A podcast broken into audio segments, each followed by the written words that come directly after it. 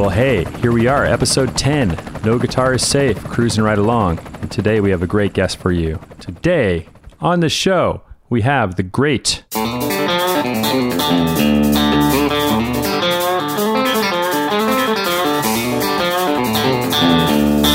Guthrie Govan. That's right, folks, Govan. I'm on a campaign to get people to pronounce his name correctly, but forget all his other pronunciation. I mean, we're talking about one of the most exciting guitar players of the new generation. He plays in the Aristocrats, and that song you're hearing is from the Aristocrats' new album, Tres Caballeros. Great album. And as we cruise along here in the intro, I'm going to play you some more tracks.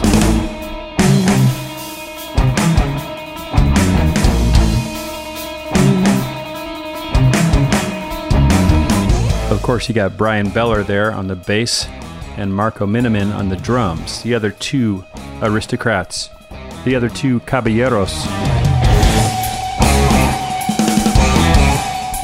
But I'm pondering the same thing that everyone ponders about Guthrie Govan. How did he get so good? And how did he get so proficient at so many different styles?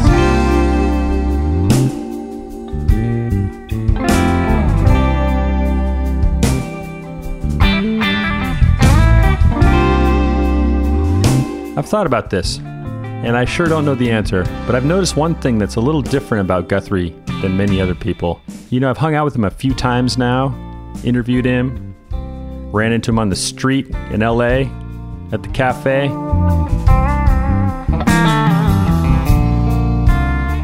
I booked clinics with him at Musicians Institute. And I noticed this little thing where sometimes I'll ask him a question or make a statement. And instead of replying in words, he just replies with his eyes. Because maybe it's a statement that is obvious, like, nice day out, or maybe even stupid. Or maybe the answer just doesn't need to be spoken. But the way I take it, not making too much of this, but the way I take it is that unlike many human beings, Guthrie really listens.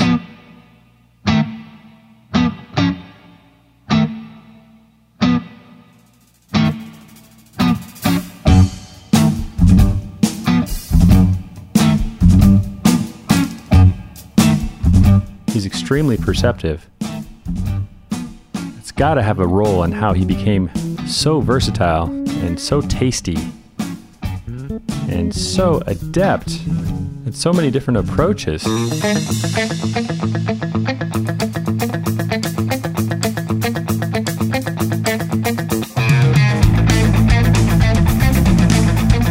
The eternal student, Guthrie Govan.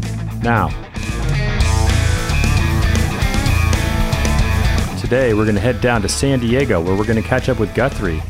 It's after sound check, it's before their show. And Guthrie is fitting us in, which I really appreciate, and I know you do too.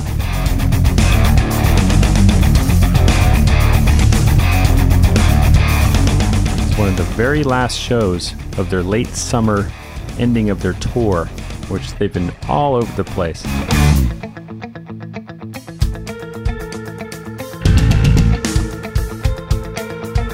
We really love it that Guthrie came over to hang out.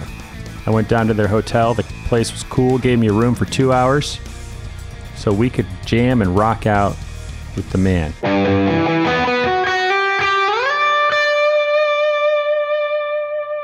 Now, if you want an in depth look at Guthrie's early years and, you know, childhood and teaching and paying his dues on the way up, etc., I have talked to him about that stuff a couple times.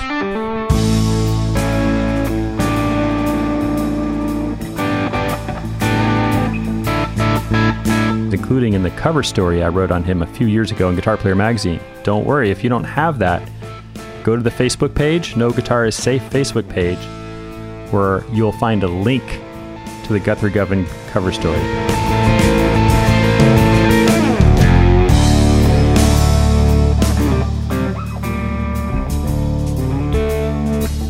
Today, we're really focusing on the new Aristocrats record, which is amazing and then just his approach to different techniques. The stuff he plays, wow. I love it.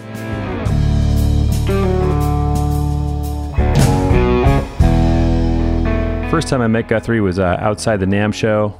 Paul Cornford and him were hanging out. Paul Cornford of Cornford Amps fame.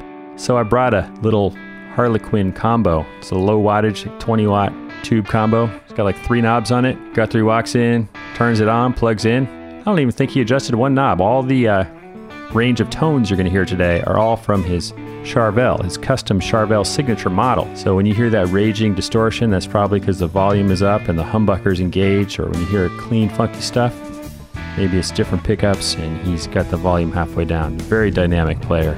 Guthrie, of course, is also going to tell you about some of the other things he's doing. You know, he stays quite busy. He's been doing work with Steven Wilson, the great prog mastermind and frontman, Porcupine Tree fame, now gone solo. And Guthrie's also been working with one of the world's most famous movie composers. That is to say, he did a big concert with him, and we'll see what happens next. Hopefully, something. Hopefully, we can hear Guthrie on the next Avengers movie or something. That's what I'm hoping.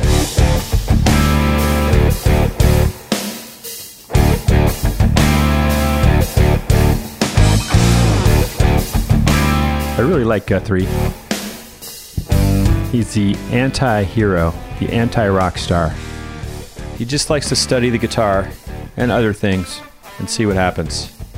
He's eternally curious and pays attention. And it's amazing to see how much the new generation of guitarists loves Guthrie Govan. I don't think it's purely because of his chops and his prowess and all that stuff. I think it's also because they recognize something pure in there. They recognize that pure light, that pure interest in music. So, without further ado, let's head over to San Diego.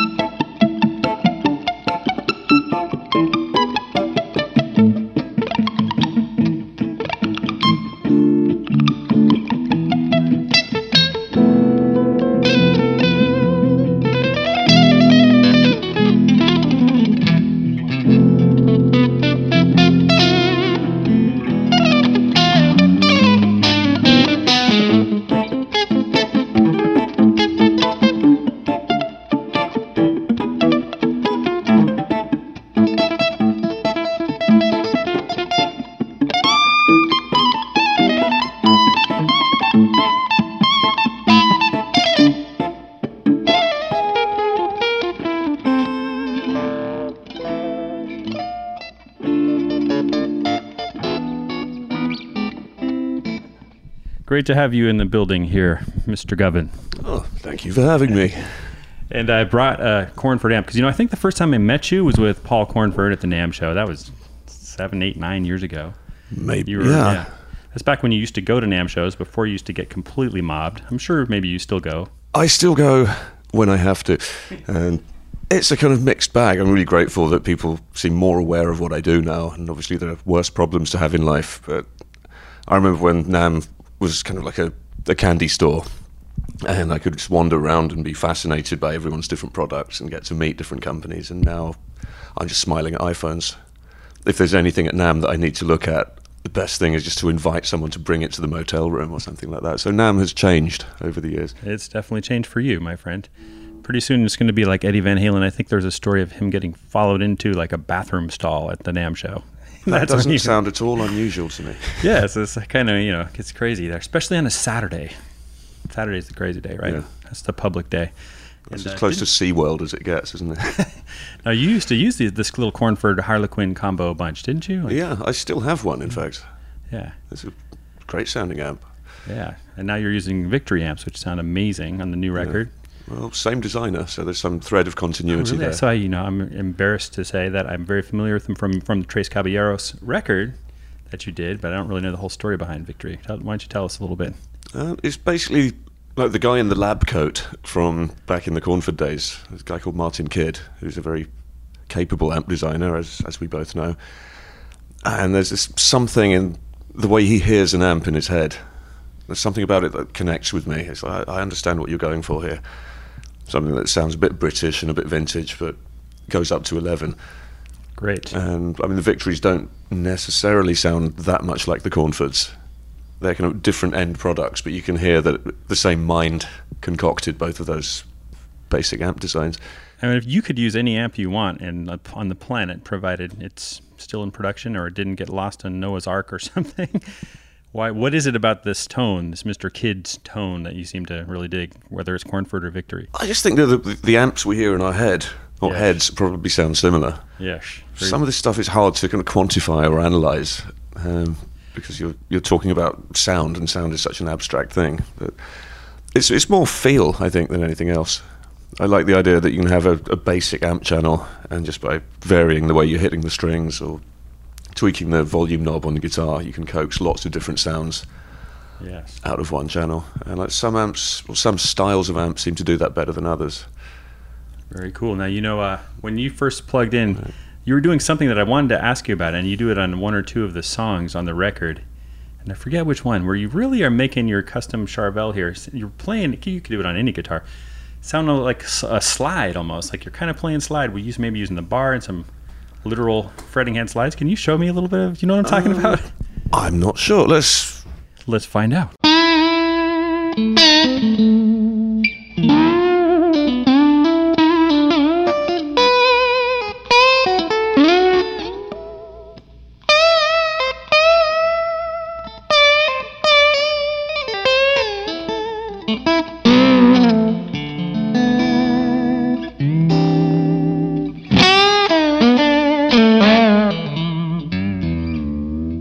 Did you do some also more aggressive ones with like maybe like bridge pickup, like more like those are beautiful, by the way.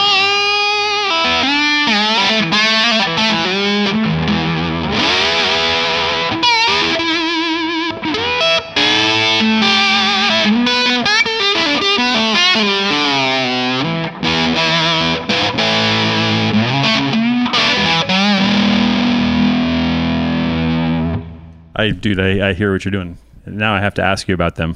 First of all, like the very last thing you did, I you you bent the strings in exactly the way that the sort of the interval and the tuning that a slide would get. Have you did you actually study slide players sonically listening to get these bends? Yeah, well, I kind of grew up listening to certain slide players. And for me, originally, it was people like George Harrison, who, of course, is less of the bluesy thing. He's more of a melodic style of slide playing. Um, so I've been dabbling with slides since I was like six or seven, but in secret.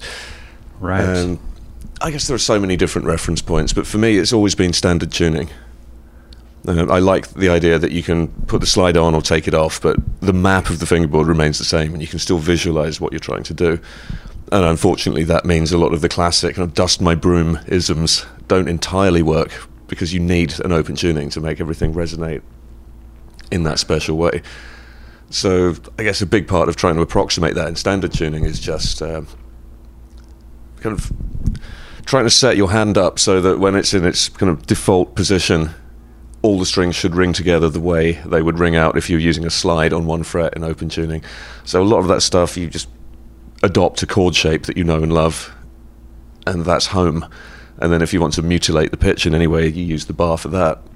Yeah, well, it- whether you were playing quietly at the beginning or loud, it really you got you got some of those isms in there, which I really appreciate, like the downward bends, the little things that. I mean, a lot of us listen to slide, but you actually have this knack for taking these things we hear and putting them into your fingertips and and doing them. Now, um, I remember in the current interview that I have with you that we did in Guitar Player magazine, which is in the current issue that has BB King, dear BB King on the cover. Oh, I mean, I think I actually asked you about did you play slide or did you play fretless, which is another beast. Why take on fretless? I think most guitar players are terrified enough of a standard six string. Why? Why are you glutton for punishment? no, I think why take on fretless because it exists, and I don't know. As someone who plays a stringed instrument, I like the idea that you can pick up a slightly different stringed instrument, and it's not like learning from scratch. You get some of that excitement of like meeting an instrument you've never played before, but actually you're cheating because you know the basic layout, you know where to find the notes, you know the basic playing technique, so you can focus solely on what's different. So yeah, I have a lot of fun if someone gives me a, a bouzouki or a mandolin or a banjo or a double bass or something like that, because it feels like exploring a whole new instrument, but not starting from square one. And fretless just seemed like the perfect example of that. It's like I, I know where all the notes are, I know how to hit a string. Yes. Um, what can I do to kind of exploit the fact that there aren't any frets anymore? And it just made sense to me because I've I've always been a big fan, certainly when playing anything melodic, of like moving up and down the neck and like staying on one string for a bit longer rather than staying in one scale box and changing strings more because I think it sounds more vocal. Definitely. do you um, do much chords on the fretless, or more mostly just like double stops or something? Once you um, add like three strings, it starts to get a little trickier. Yeah, I mean, even basic stuff like an open A chord suddenly becomes the most painful thing in the world, both to play and to listen to, because your fingers literally have to sit on top of each other. Um, so with chords, I find most of my time with the fretless guitar is figuring out which chords never to attempt in public. And to me, it's more of a vocal single line instrument. Um, I'm not Bumblefoot. He's really turned this whole thing into a science. He can do all sorts of crazy stuff. Yeah. But for me, I just want it to sound like a certain kind of singer, mostly. You get a nice vibrato that way. You can roll the fingers like a violinist or a cello player. Yeah, I guess more like a cello player because Yeah, the yeah. scale length is similar. Right. The violin, you can just rock your fingertip and you can kind of go up a tone or down a tone. It's crazily sensitive because Yeah. the scale length is tiny. Yeah, you can do hammer-ons on a mandolin that way. Just roll your finger over to Yeah. the next fret. Now, you know, I have to tell you, this podcast has been really fun. It's a great way to interview people. You are actually one of the direct inspirations because in this last article, you know, we it was several pages in the magazine. However, there's just so many cuts I had to make. Like we didn't really get to talk about this beautiful Charvel, which you just let me play when we were setting up here. And that is a mean machine. Everything feels like it's in the right place. I love the neck cut, the heel, the cut on the neck heel back there, the, the action, the curvature of the neck. Can you tell us about your guitar? What are some of the custom things that you had Charvel do for you? Because I know you guys made this from the ground up. Yeah. And there are certain features which you will find on all sorts of different guitars. You might recognize the shape of the headstock or the fact that the six tuners are all on the same side. Six tuners, revolutionary. Yeah. Um, the basic body shape is not dissimilar to a style of guitar which perhaps begins with the letter S. And we've all seen many, many permutations of that over the years. Yeah, we won't say which one it is, but it rhymes with Schmadecaster. There you go. Uh, but yeah, what can I tell you about this? There are certain things that I, I knew I needed to have on this guitar um, because the, the basic vision was to have one guitar that can do all sorts of different stuff. So if I get called to do a session somewhere and I don't know what kind of guitar player I'm, I'll be needed to be when I get there, it's like, is this thing capable of faking every normal guitar tone? Um, can it sound warm and jazzy? Can it sound like a T kind of guitar and like twangy?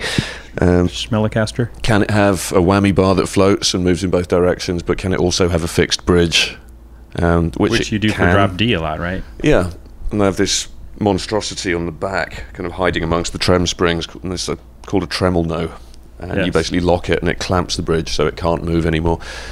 So it's both kinds of bridge. Um, they've got two humbuckers and a single coil, but it's wired in a way that gives you a lot of the obvious guitar tones that you might need. Yes. 24 frets, just because I, I guess I've been using 20 fret, 24 fret guitars since I was 16. And you really like use those extra two frets. Just now, I'm just watching. I mean, you You're Yeah. just as comfortable up there as you are. You're, you're as comfortable in the mandolin frets as you are in the guitar frets. No, it's a funny thing. If you give me like an old Strat with 21 frets, I don't find myself constantly reaching for fret 24 because I recognise what kind of instrument it is, and it has to be venerated and like handled in a different way. But for the the one size fits all guitar, I think 24 frets feels like the right amount. I will add that they're steel frets, which is no fun at all for the guitar repair person. No one wants to work with steel frets in the same way that no one wants to work with ebony fingerboards just because it's that little bit harder. Uh, these are materials that do not wish to be manipulated. Um, but once once they're in there and they're set up right, just bending feels like a thing of joy for a lot longer than it would on any other kind of fret. Really, just skates more, or Yeah, it's smoother. It's more like glass. Um, yeah. And I guess because they stay, let me start again. Because it takes longer for the fret to wear down, um, you have more of a kind of point on the top of the fret, so your intonation stays accurate for longer, and that's a good thing. definitely. And I know some people say you can hear a difference, and like that the stainless steel kind of affects the tone, and I can hear it a little bit acoustically, but Right. It's not a bad thing. It's just slightly different. And if I recall correctly, you know, you don't have any sort of locking nut at the top of your guitar neck, but it is a clamping bridge. Yeah. Tell, tell us about that. Well, my reasoning has always been if your nut is cut correctly and you don't have too many turns of string going around the post where the tuner is, and maybe you have a locking tuner there. But if the nut slots are the right size and the breaking angle of how the string bends as it moves over the nut, if you can keep that as slight as possible, um, then you should be able to kind of counteract any negative effects of fric- friction. And I like that more kind of Taoist approach. Just let the string find its way back, rather than the kind of brutal, blunt, heavy-handed '80s approach of let's clamp this so it can't Right. move at all. And that does But- change the tone when you put a clamp on there. Yeah, but it works there, and also if you put a clamp on it, you can't bend behind the nut anymore. Like drop D requires extra technology, Yes. and I don't know. I, I used to cut the side of my fin- my index finger, just kind of moving up there too fast up to where the nut is, and you have this little sharp thing. I've never enjoyed locking nuts, but I think at the nut end you can counteract all the friction problems just by making sure everything's smooth and everything is aligned correctly. Yeah, but at nice the on the bridge, bridge. end, oh, I was going to say it's nice on the bridge too because then you don't have these clumsy uh, fine tuners underneath your palm. Yeah, The problem with that that whole bridge thing is I've always been fond of big bends. With regard to locking at the bridge, I've always enjoyed like bending strings maybe further than you should. I guess that's just how I am. If you show me a kind of guitar technique, I want to take it further and see how much fun I can have exploring the extremes of something. Like how far can you bend them before they break? And uh, with this, with with a I guess a Fender style whammy bar, you've got a 90 degree angle. It's the opposite of what's going on at the nut, where it's almost straight. And that's just asking for problems with friction. And like whenever you bend your B string up like two and a half tones, it's going to come back and it's going to be flat, and it's because the string has moved at the saddle end. So I figure if you clamp it at the bridge end and then let it just relax and express itself up at the nut end, that's a good compromise.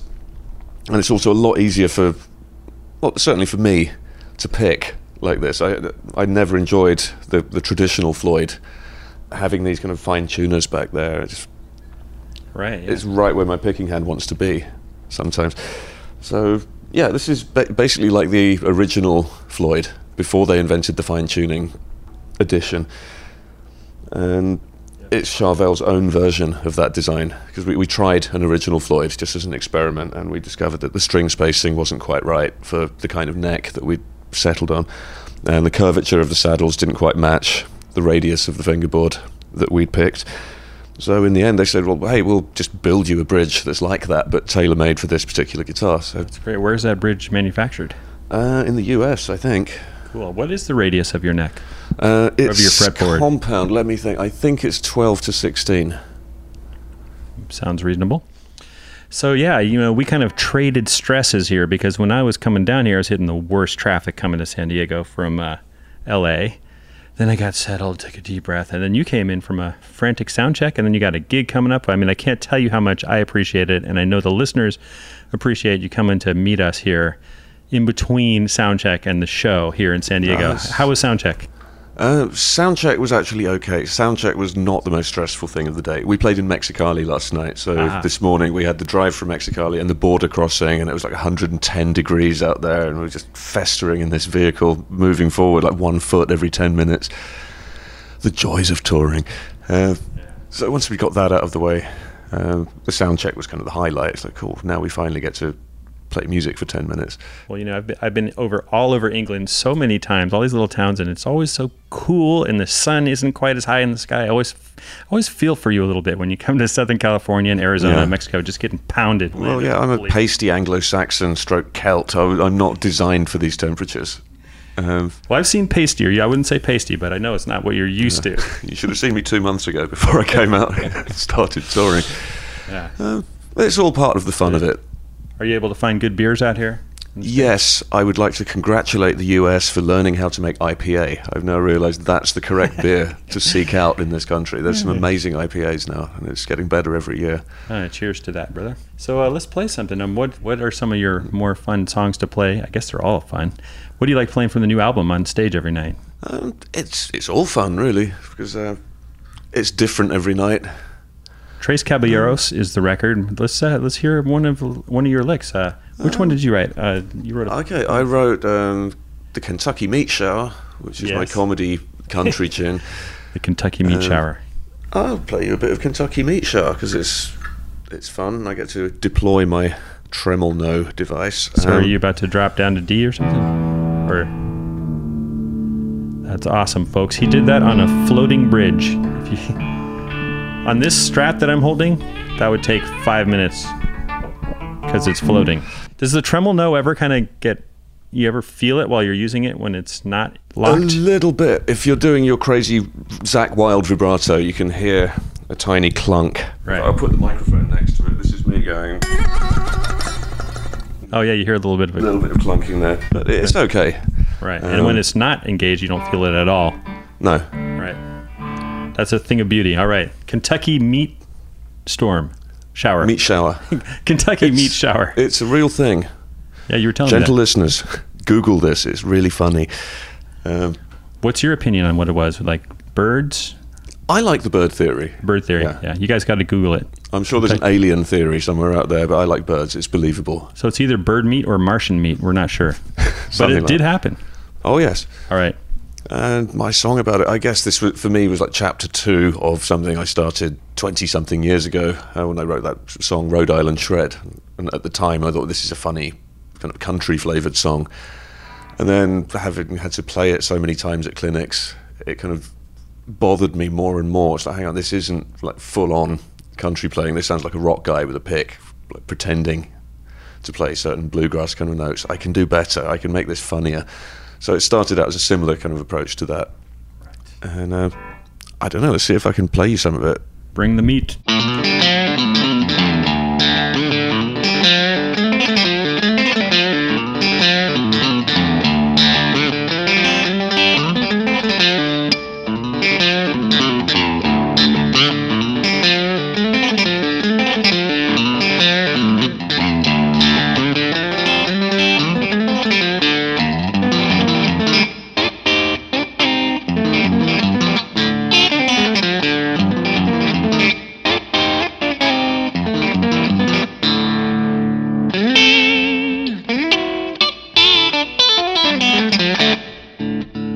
Think if I remember correctly, you had a nice Esquire custom something from the custom shop at Fender and a Strat. And even though it sounds like a Telecaster or an Esquire, you actually used the Fender Strat. Yeah, Actually used the Strat.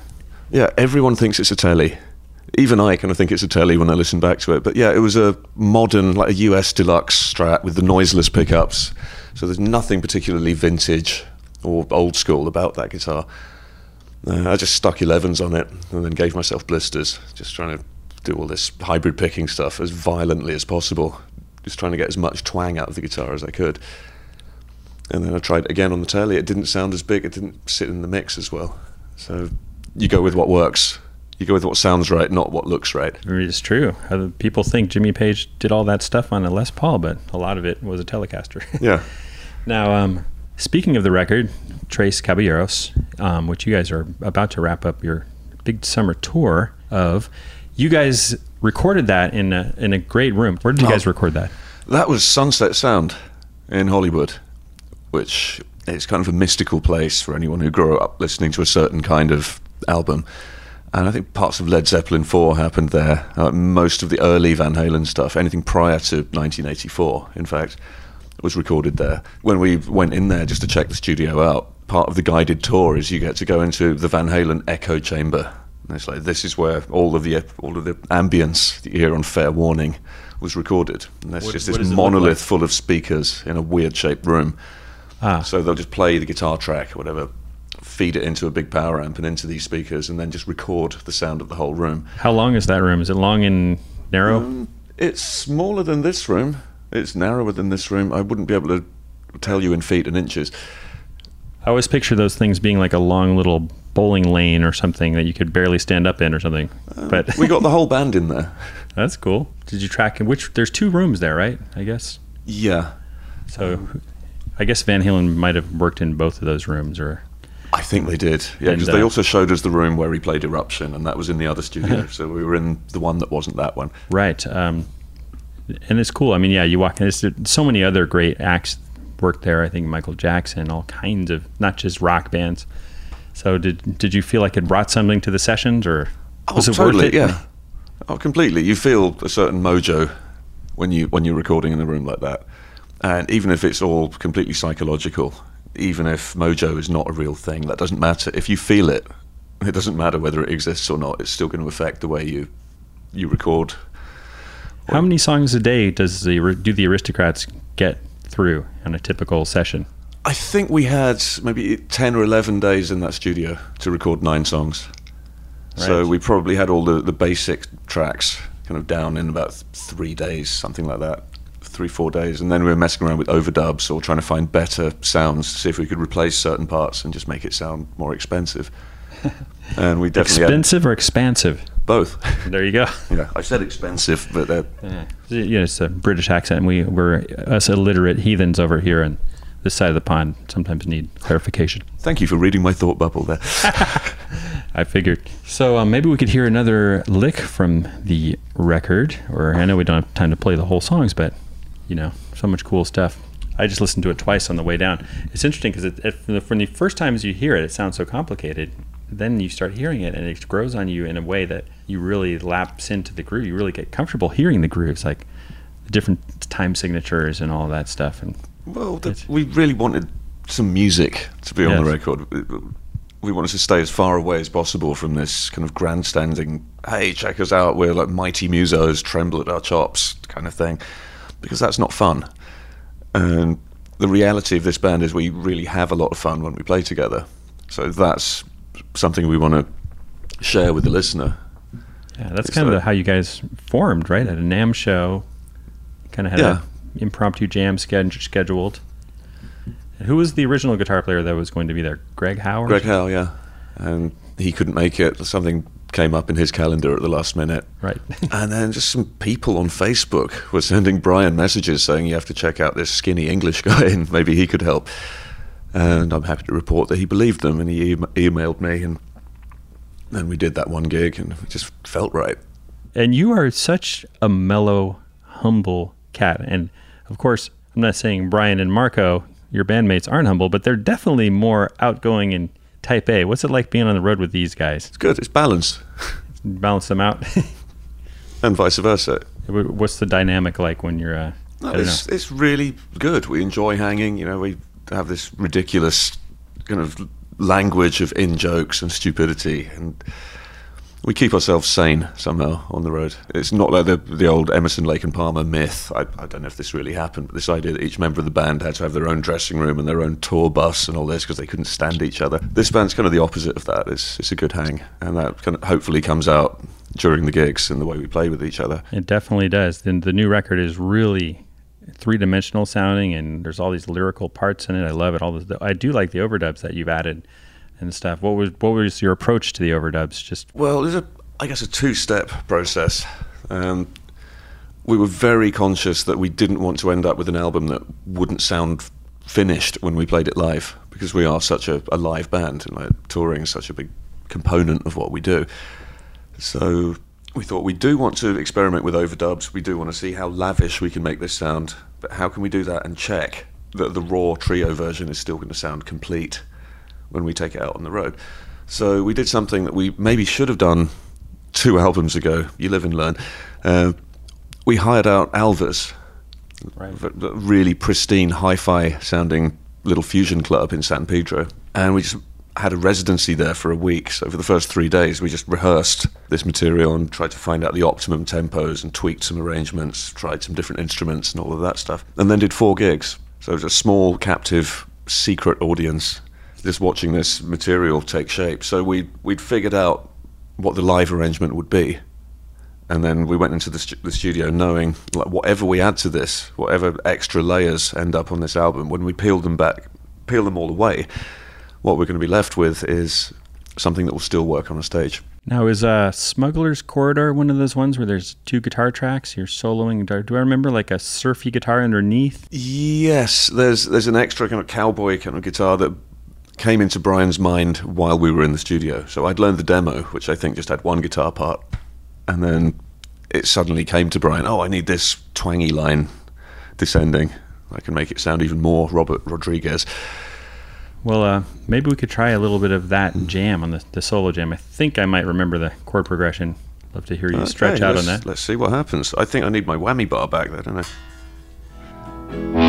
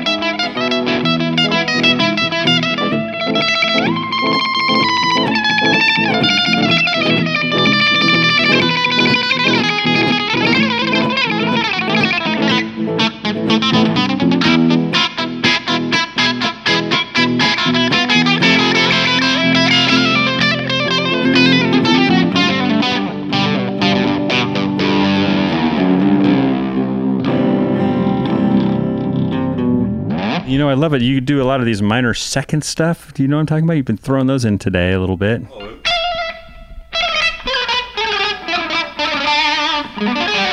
Actually, what I was talking about was I think two strings at once to get the dissonance kind of. Sometimes you just throw them in little bits right in the middle of lines or something. No fair, you've got more frets. It's true. Being somebody who loves to uh, play kind of slap funk guitar, I, I love the kind of stuff you're doing with slap techniques in here in 2015. Really cool stuff. Maybe we could uh, try a little bit of what do you call it? Do you call it slap guitar, spank guitar, smack guitar? I don't know. I'm honestly trying to stay away from all that because I, I never tried to portray myself as a slap guitar expert. All I ever really did was write a song 20 something years ago called Wonderful Slippery Thing that had a slap lick in it. Is it? But I mean, it's one of the many techniques that you just are very adept at. Is there any technique on on the guitar that you feel you want to explore more than you have yet? Well, all of them. All of them, Yeah. all equally. What about Charlie Parker? Or I'm just throwing out random stuff here. Is there any anything you haven't I could pick anything like that and figure out a way to get a lot better at it than I am because it, these things never end. You never get there. The, the important thing for me is that what fascinates me today. Um, what kind of things am I listening to? What does the music in my head sound like today? That's the kind of thing that I should be focusing on. Right. Mostly, I let these things just happen organically now, rather than saying I'm going to spend two hours a day focusing on this new technique or this new style of music. I really just think in terms of like, what do I want my guitar to sound like? What do I want to come out of my amp? What do I want other people to hear when I'm playing? That kind of thing. And I just try to do what I hear in my head. And if it doesn't work, I'll kind of rewind, calm down, slow down, analyze why what came out of the amp didn't match up with what I hoped would happen. And now you've been also been doing, in addition to the aristocrats, you know, Marco and Bryan, they go off and they tour with Joe Satriani, but you're, you've certainly been busy yourself. Like Steven Wilson, you've done quite a bit with him. Um, I would love to hear your impressions of working with him. He's a he's a real- kind of a genius dude. Yeah, no, he's really, really good at what he does, and he's a big picture kind of guy. He's not someone who spent years practicing sweep arpeggios or like, seeing how big his vocal range could become or anything like that. He's kind of good enough on a billion different instruments, and his gift is just like seeing the whole picture from a distance. It's more of the producer writer kind of thing, rather than the virtuosic instrumentalist. So I guess he's in a place now where he's capable of making demos that other people would just release. His demos sound really good. You know, he's great at that whole mixing and production thing. So I guess he has some fun when he's taking his music out on the road, and he gets to choose people who are actually kind of recognised for being specialists in in their chosen field. Like people who've spent their whole life maybe focusing more on one instrument. So all of the groundwork with Steven's music is done before anyone gets to hear the demos. You know, he has a pretty clear idea what the song should sound like, and he'll guide you as best he can. It's like I've, I've brought you here today because I'm trying to make the guitar do this kind of thing, and he has a weird, poetic, unschooled way of describing the sounds that he's going for. So, like, part of being able to work well with him is being able to understand what he's trying to describe. You know, he doesn't know or need to know anything about music theory. You know, he's just an ear guy. He knows whether something sounds right or not. true. Yeah, I think I understand the things that he's that he tries to convey when he's telling me what he's going for. We have a pretty good line of communication there. And that brings me to another uh, amazing musical mind you're working with, Hans Zimmer. Tell us, for anyone who might not know who he is, even though they've surely heard his music more than they know, who he is and what you did with him recently. Um, okay, you've definitely heard Hans Zimmer. He did the soundtracks for, let me think, uh, Rain Man was him, Gladiator was him, um, The Dark Knight was him. Countless blockbusters. Yeah, probably half of the blockbusters are in some way connected with Hans's music. My understanding is the way he got into this whole Hollywood thing was like years and years ago. He was a, a bass player in a punk band or something like that, but he he got very good at Cubase when Cubase was a young art form, and he became a guy who could kind of imagine a, a demo for a soundtrack for a film and actually program it and then be able to present a finished demo of like this is roughly what my music will sound like when you pay the orchestra to play it. At a time when other people were maybe just writing the scores and handing in pieces of paper.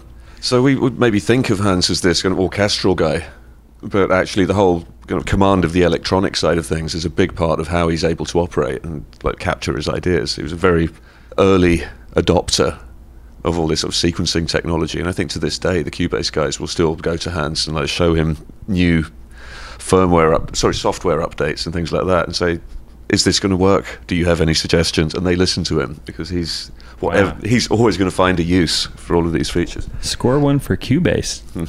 Now, you did a big concert with him. What was that like? Where was it? That was Hammersmith Odeon in London, which is like the famous rock and roll theatre Yes. in the southeast of England. It's if you're rock and roll, you play there. If you're if you want more of a pompous angle, maybe you'd go for the Albert Hall just to add a little more dignity. The, the Hammersmith is a little more kind of sweaty, Right. and uh, I think that was a deliberate decision um, because Hans's vision was to do a retrospective of all these great soundtracks he's done over the years, but with the world's biggest band, and I think there were like 77 people on stage, something like that. So there were people from the orchestral background, and we had a dedicated drum line. We had a guy who whose sole job was like freaky sound design stuff, and he had these old modular synths, and basically people from every musical discipline all just gathered together on this stage, uh, trying to bring something new to the music. And we discovered that actually Hans wasn't a control freak at all. His thing was, if there's one thing I'm good at, it's casting. That's what he said to me when I was kind of worrying about this. Because he, he offered me this gig, and I said, Are you sure? Yeah, first of all, how did he find you or choose you? Uh, I mean, Apparently, he stays up very late at night just trawling YouTube for interesting musicians. And he found some clip somewhere where I was playing fretless guitar, and that must have tickled his fancy in some way. So he sent me a Facebook message, and I read it and obviously refused to believe that it was really Hans Zimmer. hilarious. Um, that might sound paranoid, but I've had a lot of messages from people who aren't who they claim to be. did it send? Do you send it to your artist page? Yeah. How long did it But take I think the yourself to- reply he got was, "Come on, we both know you're some 14-year-old kid trying to get guitar lessons or something. Please don't waste our time." and he replies, "No, it really is me, the dodgy German composer, and I've watched this video and I'm But- doing these gigs, and I'd like you to be involved." That's still not enough proof. How did he prove that it was him? When did you know it was really Um, him? I think he sent his phone number in Oh, the next message. It's like, okay, well, this, 310 Beverly Hills. Okay, we're getting closer. but no, it was it was a really exciting thing to do. And as I said, his take is he'll spend a long time kind of cherry picking musicians because he sees something in everyone's musical identity for which he could find a home in his music. So for him, I think a lot of the hard work of putting the band together is just choosing the right ingredients, and then he just lets everyone do their own thing.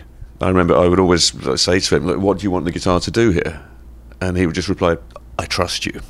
It's flattering and terrifying at the same time. Someone with a musical brain that size, just saying, "I trust you. Do whatever you want, and I'll, I'll let you know if I don't like it." Now, are you? Do you have any more plans or anything you can talk about with uh, Mr. Zimmer? Are you going to meet him soon in Hollywood? Um, I'm going to meet him the day after our last gig. I'm going to go Great. pop into his studio facility. That's great.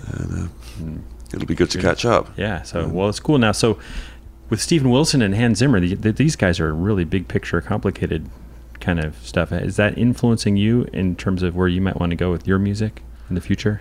Probably the Hans stuff more so. Um, Steven does what he does, and at the end of a Steven tour, I don't need to hear another Mellotron sound for a few weeks. Right. You know, with all due respect to the Mellotron, but it's coming from a fairly specific place, and it's informed by a lot of the, that whole '70s prog movement, coupled with, I guess, a later poppy sensibility, a little bit of electronic stuff. But when I did the Hans kick, there were all these influences that I just didn't recognise at all because his music is coming from everywhere at once. Particularly when you get um, like the music from Sherlock, and then you get the music from Inception or something like that, and they're completely different storylines, a completely different world of music. I just got to do so many different things, and it's like, hang on, you can do anything in music. You know, all of these possibilities can coexist. I just got to play like the Batman stuff on an eight-string guitar through all the distortion in the world, and then I got to play the Pirates of the Caribbean theme on a banjo, and I just enjoyed the, how random that spectrum was. How might this show up in your music to, in the future? Oddly enough, you, I'm sure no one will be able to hear it, but it kind of did show up when I was writing some of the stuff for this new Aristocrats album. If you listen to something like Jack's Back, Oh no, I think I, I know, definitely a- hear it. it's a trio thing, but you can imagine what it would sound like if it was a cheeky orchestral arrangement. Could you play a little bit of Jack's back? Uh, I can try. It might not sound awesome with just one of me, but let's see. Show us a couple of different parts. um,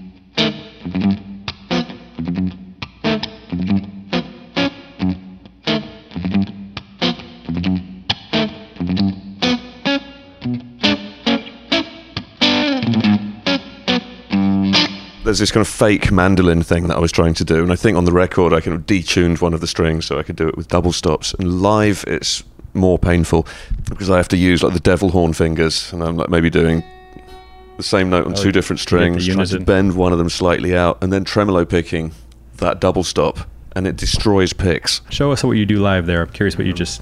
You've got this kind of melody. But Yeah. if you do it this way here. You're hitting two. You're holding two strings in unison. The third string and the second string, unison.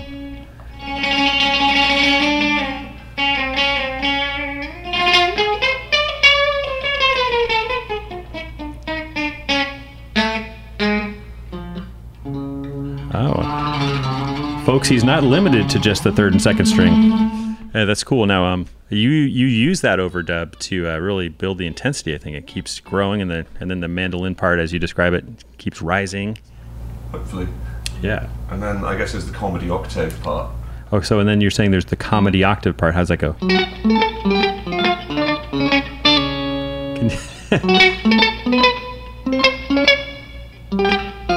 Sounds very pizzicato. Can how how do you do that? Like if you could do that in slow motion, three. That's basically playing the same note in three different octaves. There's the A string version, the G string version, and the top E string version.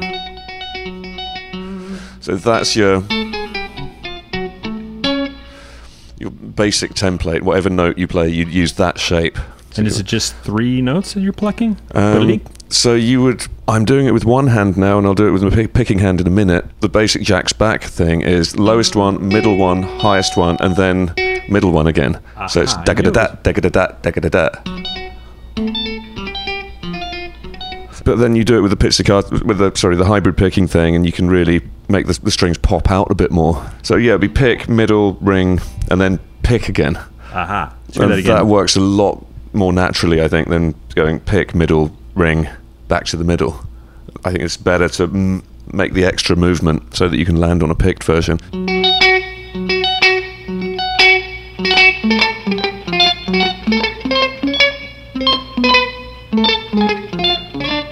That's great. That's great.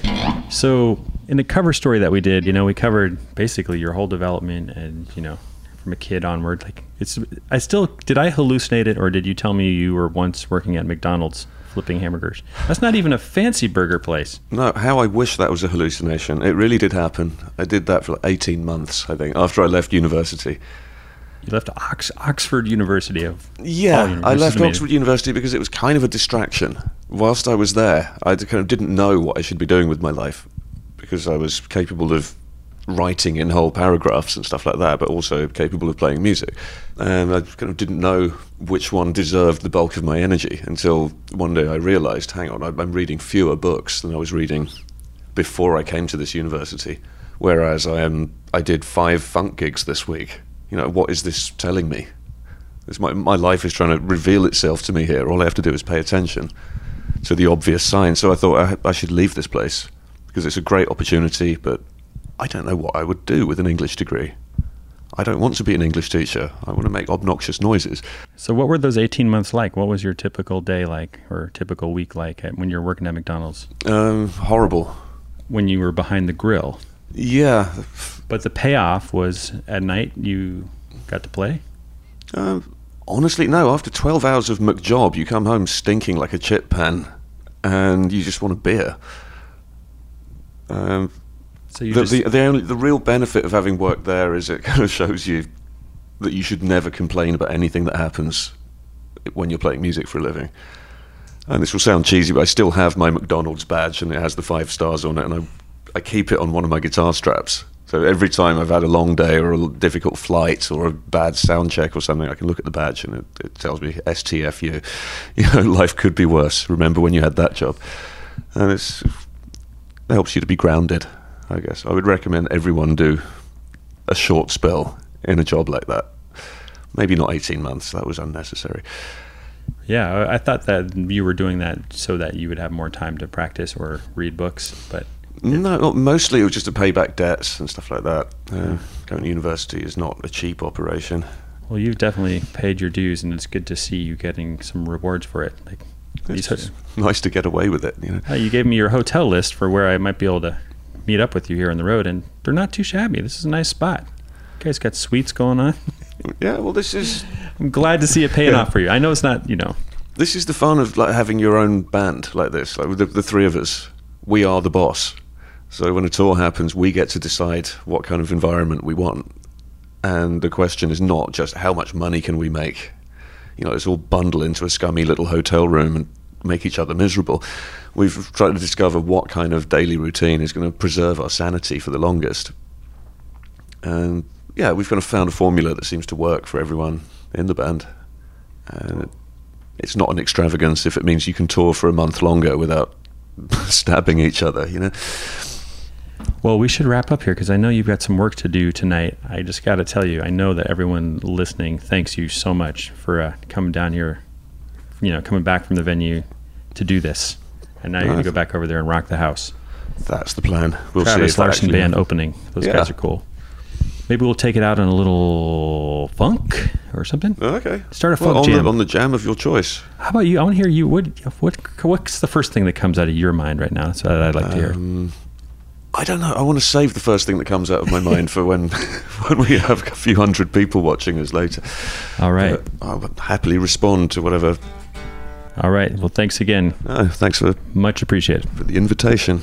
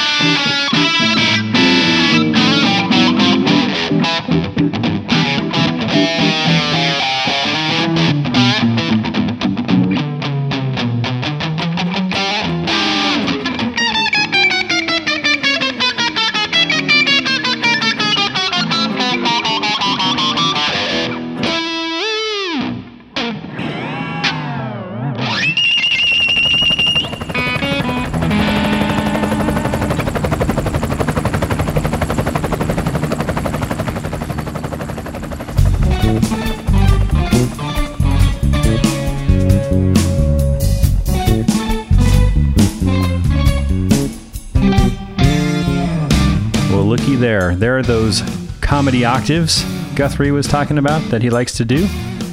There they are in their natural setting.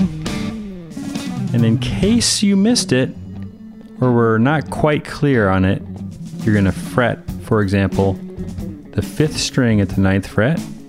We're doing this in F sharp with your first finger. Then you're going to fret the third string, the 11th fret.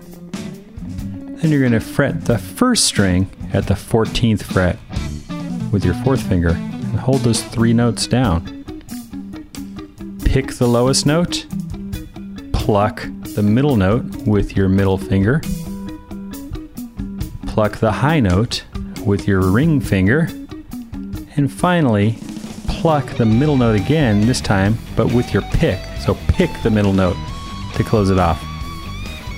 Then repeat. Man, we sure got to thank Guthrie for this. He fit us into his crazy schedule. Hope you found that inspiring. And wow, now we're looking back at 10 episodes of No Guitar is Safe with plenty more to come. Hope you've been enjoying this. Thanks to Guitar Player Magazine, and thanks to Zoom for the H6 Handy Recorder. We use that thing every time. That's how we record this. As mentioned last week, without the H6, the show would sound like this. But luckily, we have the H6. And I really, going back, want to thank the other nine guests as well. They all made sacrifices of one kind or another to be on this show, including going all the way back to Joe Satriani and Brad Gillis, guest number one and two, respectively. They had no idea what the show was or how it would turn out, but they just said yes. They said, sure, book me. I'll be there. So thanks to them for going in blind, for being the guinea pigs. Hope you're enjoying things, and in the words of Joe Satriani,